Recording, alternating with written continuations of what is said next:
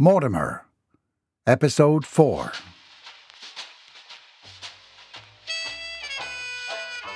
Thank you for tuning into Mortimer, a book written by M.W. Cedars and narrated by Michael Drew. The theme music was written and performed by Danny Torgerson. Mortimer is an entire novel that you may decide to read in print or digital form. Yet each episode of this audio podcast is broken up into a serial of sorts for your enjoyment. We hope you enjoy this duty free audio presentation of Mortimer.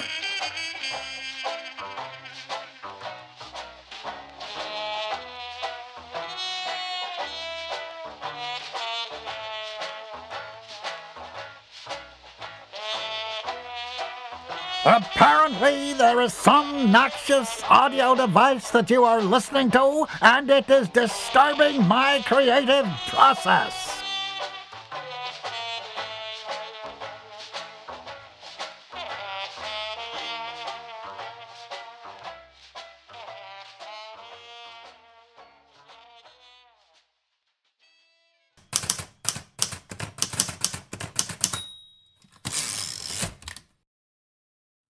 The 1918 Studebaker coughed as Neville drove it down Charleston Drive away from the Iscariot Manor.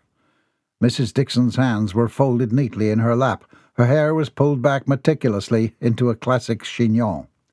By her side sat Mortimer, rigidly dressed in a smart grey suit.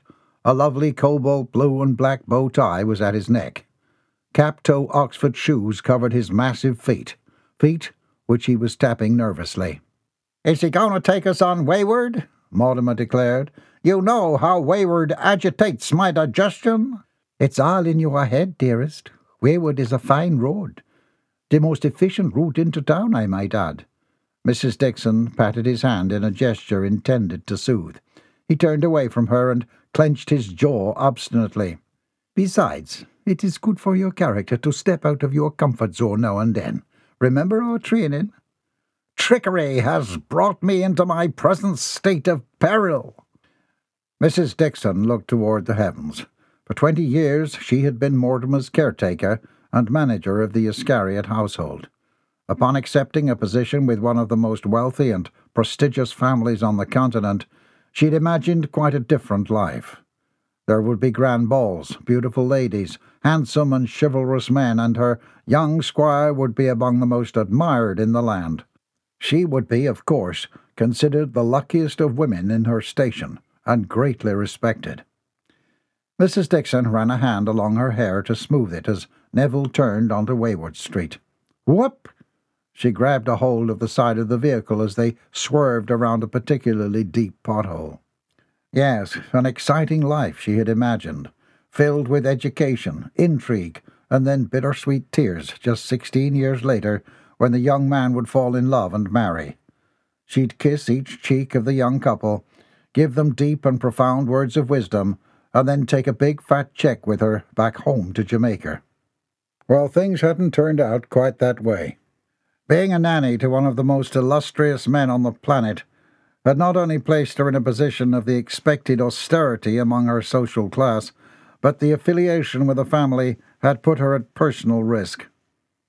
They'd been receiving letters blackmailing the Iscariot family for two years. The financial concessions Mrs. Dixon had made kept the threats at bay, but the felon's greed had grown greater and greater, with his last letter demanding more than twice the original sum. She feared that if they did not continue to meet the culprit's demands, that someone else from the family would be killed, just like Mr. Iscariot.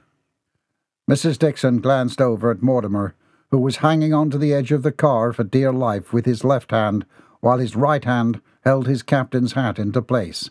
Neville, you tyrant! Stop the car! There's nowhere to pull over, Neville lied, for this was not an uncommon occurrence. Mortimer was very sensitive to external impressions. Lights, noises, and odours were particularly offensive to him, and anything that had jarred his body could quite effectively put him out of commission for hours.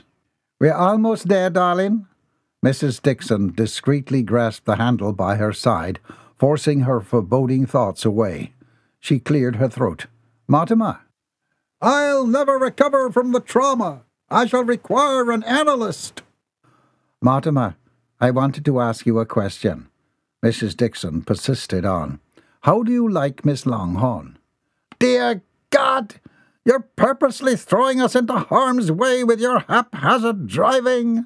Neville contemplated driving the car into the trolley stop building that was just ahead on their right, but thought better of it and turned onto Market Street instead. You see, Mortimer, that wasn't so bad. Mrs. Dixon checked her appearance in the small mirror she had withdrawn from her satchel. Market is a lovely street. The drugstore's just ahead. I shall require a doctor to evaluate my spinal column for abrasions. The last time we went into town and you called the doctor, he said you were fine. Oh! Mortimer bellowed, placing his hand on his lower back. I'll call the doctor, Mrs. Dixon said over his howls. Just quiet down. People will hear you. Mortimer's bushy moustache twitched and he looked out of the window away from Mrs. Dixon. At least he had stopped yelling. Anyway, you were telling me about what you thought of Miss Longhorn. Mortimer seemed to have gone deaf and did not acknowledge that she had spoken. Neville glanced back at her over his shoulder. Uh, where would you like me to stop? Oh, People's will be fine. Mrs. Dixon snapped her purse shut dusted it off, for it had taken a tumble to the floor during their trip down Wayward. Thank you, Neville. Once the car had pulled over and was in park, Neville got out and went to Mrs. Dixon's side, assisting her to the curb. Mortimer did not wait to be assisted. Thank God we made it alive! His declaration caused people walking down the way to turn and look. Mortimer, come here. Fold your hands behind your back and don't touch anything. Mortimer grimaced, but acquiesced. Neville, wait in the car. Neville went back around the Studebaker and returned to his station at the helm, where his paper awaited him. Mrs. Dixon led Mortimer into the shop. There were rows upon rows of goods, some for cooking, others were household products, and behind the front counter were toiletries, medicines, and other such things. Mrs. Dixon beelined it straight to the bath supplies. This was one of her indulgences. There were few, for she was a modest woman, but smooth skin was a non negotiable must. George, do you have any new scents in? Mrs. Dixon set her purse upon the countertop and batted her eyelashes at the elderly fellow opposite her. We've a lovely new cream that smells like flowers. His face wrinkled as he smiled and leaned down to pick up the cylindrical periwinkle glass jar. I've sold six jars today. We got the shipment in just last night. That's right. The train came in yesterday. Mrs. Dixon nodded smartly, lifting the jar to her nose and inhaling. From behind her came the sound of toppling boxes and the shriek of a woman. Watch what you're doing! Mortimer roared. Your child is a deviant beast! George winced. Mrs. Dixon turned around. Mortimer, you cleaned that up? The affliction that I endure shall not be borne. Mrs. Dixon turned back to George, her cheeks pinked. So sorry. George waved his hand, all politeness. Don't worry. My assistant should have cleaned up those shipping boxes long ago. He seems to have disappeared again. What else did the train bring? Mrs. Dixon changed the subject. Ah! George's eyes sparkled. We've got a new shipment of some of the finest cigars from Cuba for the man in your life. He winked, displaying the ornately trimmed box. Oh, George! Mrs. Dixon chortled, applying a generous layer of cream to her hands. Tell me, when will you get more of that wonderful Vento di Fiori? Oh, well, we'll have to special order that. He looked over Mrs. Dixon's shoulder. What is he doing? Mrs. Dixon turned to face the direction George had indicated, and to her horror she saw that Mortimer had built a fort resembling a boat by stacking boxes on top of one another, and then created a roof for the structure with a box that was long and narrow. He was presently on his hands and knees, crawling toward the hole leading inside.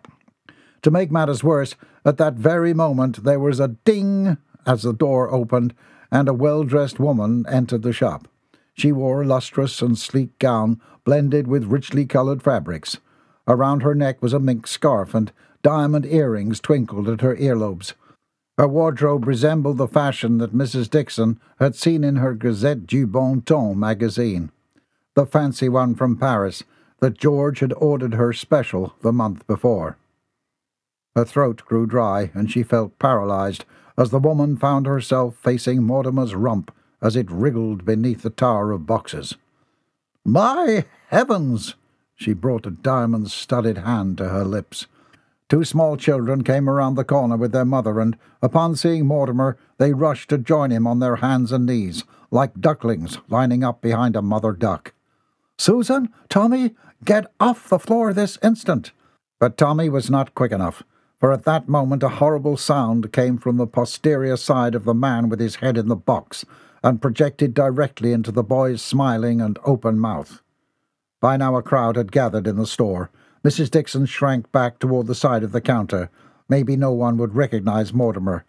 If he could just keep his head hidden until they lost interest. What in heaven's name was. Tally ho! Mortimer exclaimed, shaking his hindquarters back and forth. Mama! Tommy started choking and coughing, tears running down his face. Oh, dearest Tommy! Susan, run outside. Tell Daddy to fetch the doctor.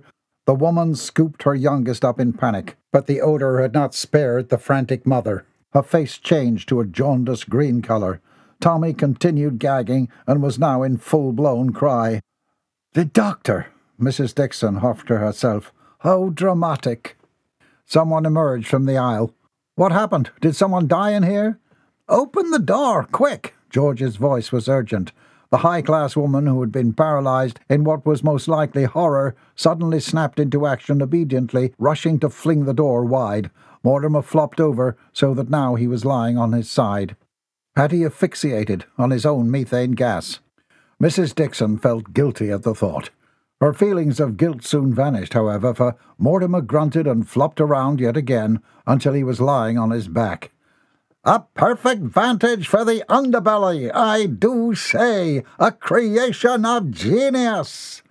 Mrs. Dixon, if you please. George gave her a pleading look. Mrs. Dixon had shrunk even farther down the aisle, and she looked up sheepishly. Who? Me? Oh, can you please take him out of here? George pressed his hands together as if in prayer. Even now I shall have to spend the entire day airing out the place. Oh, you do understand. Mrs. Dixon put the mop she had been admiring, hiding behind, back onto the shelf. Of course, George.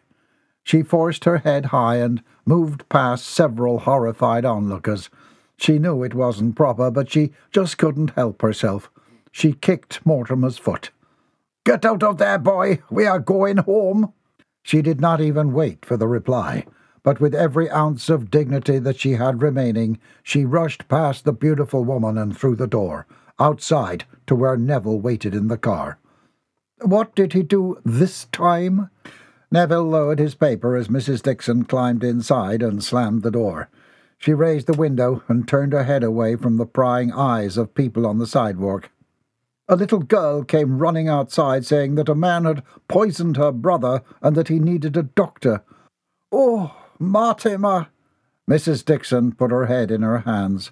How shall I ever get him married? Married? Yes. Mrs. Longhorn had just come in. Oh, what shall I do? Mrs. Dixon shook her head and suppressed the urge to break into tears. He passed wind the child. Did he? Oh, you should have seen the look on the mother's face. Mrs. Dixon's expression was forlorn. And the child? Oh, I do suppose calling the doctor was a wise choice, even if it was a bit dramatic. Hmm, I've been a victim to that young man's flatulence a time or two. I can imagine it was quite disturbing for all. Quite cheered, Neville folded his paper. Uh, where's the young chap now? Attempting to extract himself from his fort, I imagine. Ah, oh, I won't even ask. I'm horrified. Come on, Elizabeth, Neville said, using her Christian name. This is not the first time that our Mortimer has embarrassed you. Of course not, but he's twenty years old. He'll come around, Neville encouraged. Now don't worry your pretty little head. That Lilly Lou girl likes him, doesn't she? Yes, but I told you, her mother just witnessed everything. Oh, right, Neville frowned. Or maybe she didn't know it was him.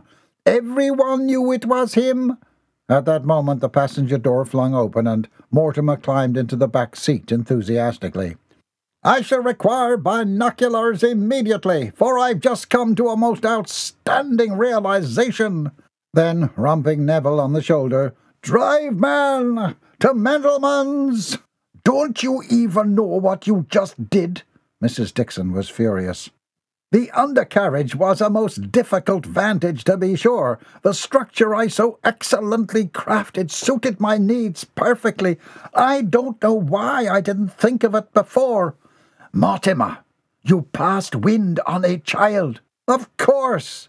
It shall have to be replicated with a more realistic material. Mortimer, you made him cry. Why aren't we driving? Neville looked over his shoulder at the fuming Mrs. Dixon. Did you hear me, Mortimer? Finally, Mortimer's dark eyes shifted in her direction. The body's eliminative properties should be respected. Incensed with the new topic of passion, his voice raised. Especially the bowels, as they serve as the primary emunctory to toxic waste. My bowels saved me from true toxicity indeed gaseous build-up that occurred in my digestive apparatus secondary to the torture you two miscreants inflicted upon me by taking the vilest of roads into town. However, thank God, my bowels are now in proper working order. Mortimer raised his finger to punctuate the point. Neville, just drive. Mrs. Dixon sighed and sat back in her seat as Mortimer launched into another tirade that would likely occupy the remainder of the afternoon. The view of the cityscape never became tiresome to the eyes of John Adams Iscariot. He loved the large buildings, busy city streets, and, most of all, the unrelenting, pleasant hum of commerce. He stood at the window, his hands tucked neatly into the front pockets of his pressed pleated pants. A window washer hung from a roof of the bank across the street. John leaned closer to the glass, narrowing his eyes, watching the individual spray and wipe, spray and wipe. Such a tedious job, really, thought John. He himself was much better suited for employment of the mind, coming up with ideas, offering directives, heading board meetings, and, of course, the ever so essential schmoozing that came with being a man of his prestige. No, he had never been suited for menial existence. Virtually all other lines of work were inferior to his birthright, so inferior, in fact, that the thought of driving a taxi or washing windows or cleaning a floor made John physically ill. He turned away from the window, from the prospect of the city, and went back to his desk to pour a glass of ice cold water. Perhaps he was a bit of a snob, he admitted to himself as he took a drink. But really, he just couldn't help how he felt. It was in his blood. And beyond that, his ascendancy had been written in the heavens long before he realized his primacy in the world.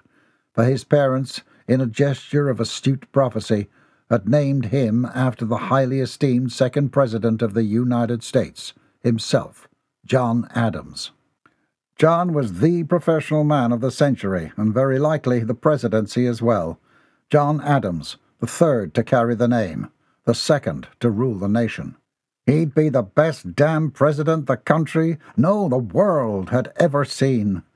The thought thrilled him to the bone. Inspired by his own musings, as John often was, he opened the top drawer of his desk and removed from inside a clean piece of paper and a pen. He settled down in his prestigious swivel chair and began to write. It is with great humility that I accept the presidency of the United States of America. Though I stand here today, it was primarily by my own accord. The hard work, genius, and, of course, constant equanimity. I do yet feel obligated to extend an offering of felicity to the shoulders upon which I stand. My dear late brother comes to mind first, the great Gerard Iscariot though he was a man with great ingenuity and is in part an establisher of the Centennial Shipping Yard, which served as a springboard into my admirable career, he was also a man skewed. Skewed by the dream of immortality many lesser minds find in child rearing. With a mind thus polluted, he abandoned the growing majesty of the company and suggested his deranged son have a larger part in its workings. At the very least, for his honour, I have endeavoured to and saved the company, among countless others, from disaster. My determination and sacrifice have always been for the greater good, and I believe I have demonstrated that with my life. I know Gerard would be more satisfied with the status of the company now than even in the heights it attained during his reign, or during the short period of tyranny that the company suffered before I was named CEO. And so, dear brother, I thank you for your small token of solicitude. It would behove me to mention as well the dear and most esteemed Mr. Longhorn. For good sir, had your company not appeared as a direct competitor to the Centennial, we might not have been pushed to attain the great heights to which we have since risen. Lastly, but not least, I must take my hat off to the most recent President of the United States. The man who sought my wisdom and befriended me, and who groomed me to eventually take his place as our nation's leader. Thank you, Mr. President. He put the tip of the pen between his lips and surveyed the letter. There were a few grammatical errors he could correct later. Some slight factual extrapolations, too, for his brother had actually built the entire company. But those details were superfluous before the greater need of conveying how absolutely necessary he'd been in the process. Then there was the small issue of him never having even met the current president. John spun round in his chair to look out over the vast city.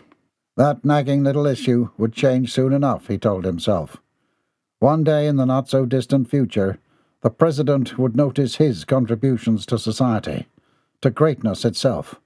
Only a fool would pass by such a mind and not give it a second look. Yes, Mr. President, John stood up and extended his hand into the air. I forgive you for the delay. I know there are many people trying to occupy your time. I trust, however, that it will not happen again.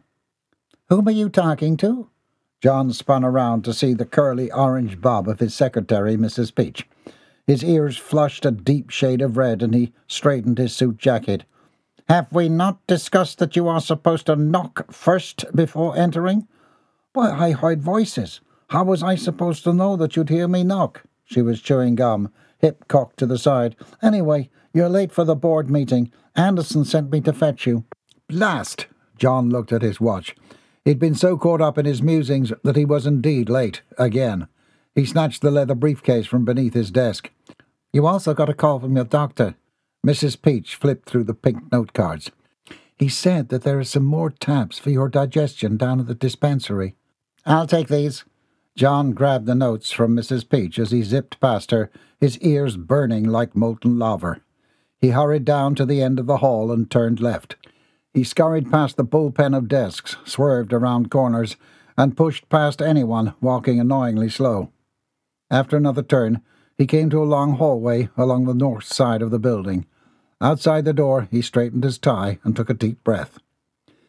The shipment is due to arrive in West Virginia in three days. Weather seems to be holding up well. Uh, there's no reason to expect a delay. Well, Beaumont has threatened to pull his contract with us if we have another late shipment.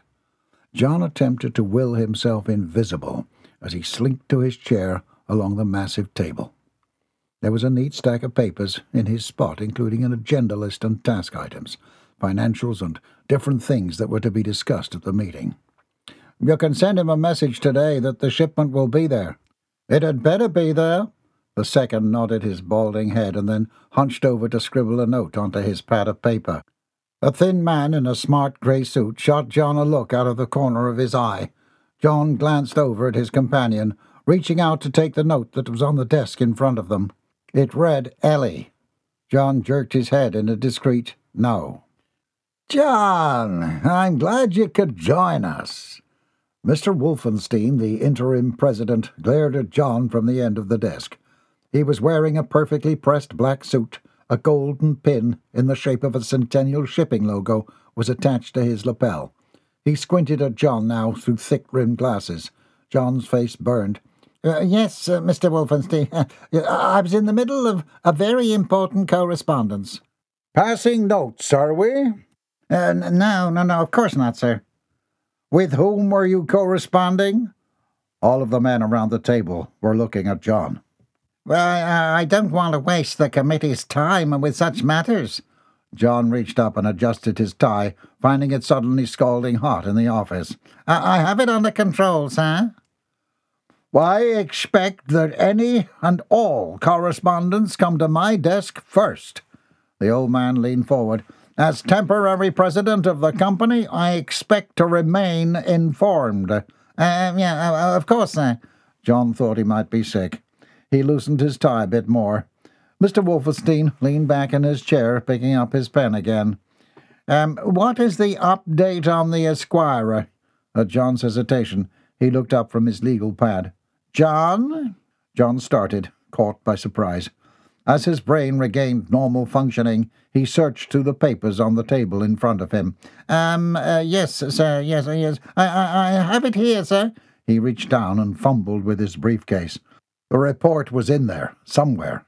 He pulled out a stack of documents. Don't worry, we'll all wait while you search. John started to sweat as the room grew silent again. Some of the men took a drink from tumblers dotting the conference table. Others shifted in their chairs, while most stared out of the window or at their own reports. Finally, John came to the piece of paper he was looking for. Ah, here it is. He hated the way he sounded, like a big sissy. He smoothed out the paper and set the briefcase back on the floor. And let me see here. He squinted at the page. It was a crumpled mess. A cup stain was on the top corner. The Esquirer. Hmm. She arrived in Georgetown seven weeks ago and has been open for tours every day but Sundarp. Sundarp? Uh, John's ears were scalding hot. Oh, uh, sun- Sunday, Sunday. He grinned sheepishly. uh, the page had a smudge. His colleague stared back at him without amusement. He swallowed and went on. Um, the the, uh, the profits coming from the tours and knickknacks have gone up by 20% in the last two weeks. John looked up. That's great news. What about the crew and cargo? Oh, we've a crew all set to go. No, I'm not sure on the captain yet. There's another ship leaving for Africa on the same day. And the captains are fighting over who goes to Cuba and, and who to Africa. They're fighting? Mr. Wolfenstein's face hardened. Um, if I may jump in, a young man spoke up from the opposite end of the table. The ship Mr. Iscariot speaks of is owned by the Longhorn Foundation. Uh, the cruise to Africa is a small safari that is primarily being populated by researchers.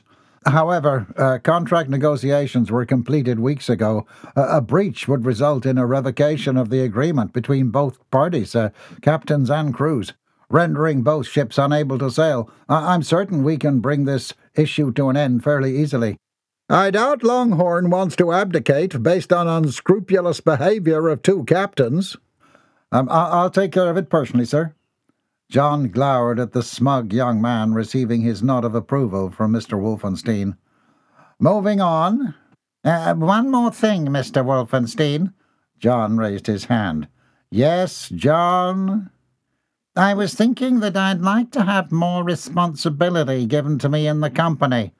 Considering I'm the third in line for ownership, John added to himself. Well, I think knickknacks is right up your alley. Mr. Wolfenstein waved dismissively. You'll stay where you are. He looked away. Mr. Frankold, I need an update on financials.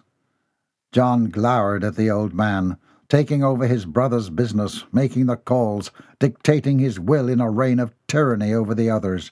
John just couldn't stand for it. Mr. Wolfenstein was old, his ideas were outdated, and he had no innovation. Meanwhile, John exuded innovation. He was the future of the company. Without his brilliance, the company was sure to fail.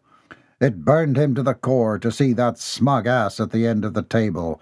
in his late brother's position, dueling out orders like some monarch. A note appeared in front of him again. Did you see her? John slid the note discreetly under his stack of papers. For a long time now, Anderson had been enamoured with John's sister in law, Ellie. They had met fifteen years ago when Gerard had transferred his family to Georgetown from Chicago to manage the company locally. With him he had brought his young and beautiful wife, their odd, somewhat bumbling son, and a sassy Jamaican nanny.